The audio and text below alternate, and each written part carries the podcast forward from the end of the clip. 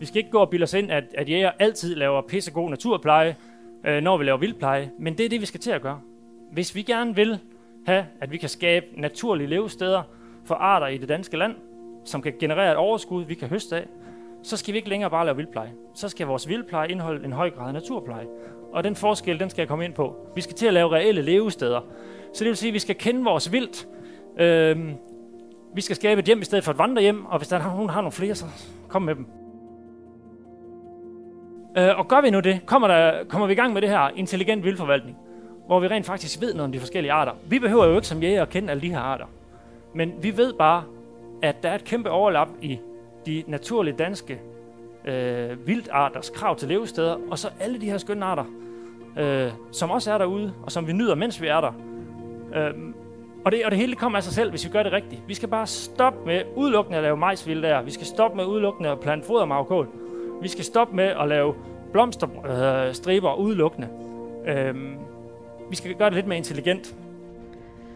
Du lytter til en podcast fra Sikkes, som i dag handler om at passe på og udvikle sine naturarealer, skabe levesteder for de mange vilde arter af planter, dyr og svampe, og samtidig tjene flere penge på jagten. Du har netop været med tilbage i tiden til Plantekongressen i januar 2019, hvor Jakob Nørgaard Larsen, som er natur- og vildtforvalter ved Juliane Løst Gods, holdt oplæg for en stopfyldt sal i Herning Kongresscenter. Og hvordan er det så, at man skaber gode levesteder på sine arealer? Sådan så man over tid oplever, at biodiversiteten bliver mere mangfoldig, og glæden ved at opleve naturen eller gå på jagt netop der intensiveres. Jakob Nørgaard fortalte om et projekt, han har været med til at udvikle. Det her det er et lille projekt på 18 hektar, vi har hegnet med to tråde i 2017. Det er et gammelt produktionsareal med nordmandsgræn juletræ i tilknytning til noget naturlig løvskov og noget mose og ellekrat og nogle våde enge og et naturligt sydvendt overdrev. Og vi har effektueret noget helårsgræsning her med få kreaturer. Det kunne i princippet have været europæisk bison eller en elefant. Det er både kvæg og heste, de har gående i skovene omkring Julianelyst. Og dermed kan ejerne nyde både synet af dyrene og en pragtfuld udvikling på naturarealerne, som bruges til jagt.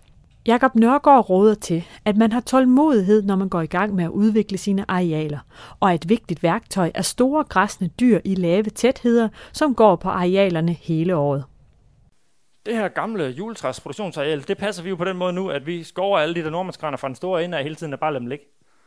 Og I kan se, hvordan e, avnbøger, birker, rumbær, hvad der ellers er i det billede her, øh, hastigt indvandrer på området. Og det plejer vi nu med de her dyr, og det vil vokse ind i noget kratskov. Og det er bare hastigt ved at blive en af, af vores allerbedste jagtområder, det her. Men der, hvor vi ikke skal producere, hvor vi rent faktisk gerne vil lave jagt og vildpleje, men også kunne tage i munden, at vi laver naturpleje, der skal vi gøre det mere intelligent. Vi skal se på, hvad for nogle arter det er, vi har, og hvad kræver de rent faktisk at levested. Og gør vi så det, giver lidt plads, giver tid, her gerne god tid, og gør vi det intelligent, så kan vi rent faktisk fra dag 1, mens vi venter, have noget pissegod jagt. Jakob minder om, at man skal tænke i naturlige heder, og at man skal erkende, at dyrket landbrugsjord ikke er naturlige levesteder. Husk, det hedder åbenlandsarter. Der er ikke noget, der hedder agerlandsarter. De er tilknyttet åbent land. Der er ingen arter, der er tilknyttet landbrugsland. Hovedbudskabet var, at man som jordejer skal beslutte sig for, hvor man vil have produktion og hvor man vil have natur, for det optimerer i sidste ende på begge formål. Jakob kommer med et eksempel fra et af godsets produktionsskove, hvor nogle partier er overladt til naturen, og hvor krondyrene får lov at være naturingeniører uden for eksempel maskinel indblanding. Det her det er sådan en varm, sydvendt, sandet hul, og der er rent faktisk, det bliver trampet op af krondyr i spor, og indimellem så, øh, så kommer der alle mulige forskellige øh, urter, og det her det er alt for nyt i virkeligheden. Det her det, det bliver meget mere interessant øh, for hvert år, der går. Men det her det er en af de steder, hvor jeg har en realistisk øh, ambition om, at der opstår noget naturindhold ud over bare nogle grunddyr. Og de er, der sad før og tænkte, Nå, så kunne man lige stille skydetårn der. Det kunne man også godt, men det skal man ikke. Fordi så er de der ikke. Der, når vi nu går lige lidt tilbage, her kommer de på en veksel, her kan I se derinde, der ligger sandsopgryden. Her der stopper de lige slægtbutikken, fordi her er der blåbær. De elsker blåbær. Og så går de videre og se, hvad de går forbi. De går forbi en ny skov, der bare vælter op. Kommer der naturlig regenerering af den nålskov, der er derude. Øhm, vi behøver ikke at plante ret meget, hvis vi vil arbejde med det der, selvom vi har en relativt stor bestand af kronvild. Og det tror jeg bare meget på.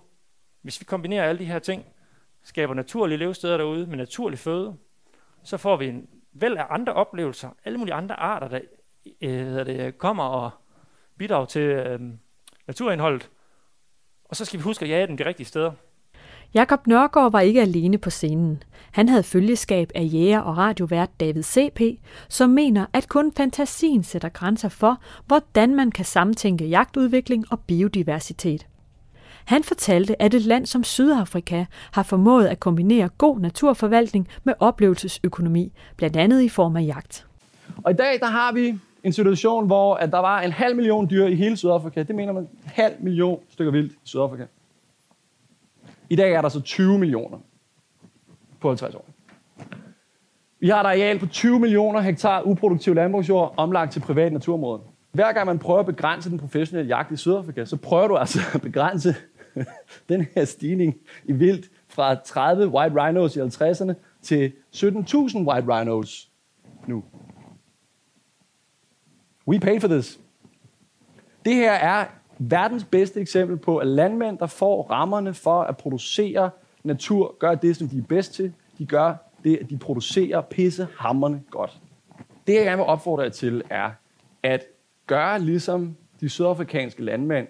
De har en ting, der hedder Burmakaplan. Det betyder, at en landmand laver en plan. Der er altid en mulighed. Der er altid en strategi. Der er altid en plan. Hvis der ikke er en plan, så er der en plan A, B, C, D, E, F og hele vejen nedad, fordi failure is not an option. Vi har ikke muligheden. Der kommer ikke mere jord. Når, når det her det er væk, så er det væk. Så hvis vores børn skal have en mulighed for at sidde ude i skydetårnet og høre en snæve, der flyver rundt, så skal vi altså gøre noget, og vi kan gøre noget. Og vi kan kigge på sydafrikanerne og sige, at vi kan faktisk også tjene penge på det her. Nå, nå der er lidt andet øh, muligheder. Vi kan jo faktisk give den rigtig meget gas. Vi snakker om for eksempel Vicent, der gaveroksen, den er presset. Vild tamkvæg, ja, men i Australien. Vildhest, jagt på zebra. Hvorfor kan vi ikke skyde en hest? Den smager godt. Der er produktion. Det er på vildslagteriet. Vi kan sagtens spise hest. Det har de gjort i mange år i uh, Aldi. Øh, hvad hedder det? Bæver. Lige om lidt, så skal vi bruge noget bæverjagt. Hvorfor kan vi ikke gøre det? Det vil det godt gøre bæredygtigt. Der er præcedens for det i EU. Elefant. Der kommer ikke til at være bedre plads til elefanterne i Afrika. Hvorfor er det kun zoologisk have, der kan have en elefant? Vi, kan, vi har Knuttenborg Safari Park. Man kan alt, man kan, hvis man vil. Ja, det endte med de helt store visioner for dansk jagt- og naturforvaltning. Som landmand kan man lade sig inspirere til naturforvaltningen på bedriften og i naturområderne, så man med større sikkerhed fremover kan sige, at en indsats for jagten også er en indsats for naturen.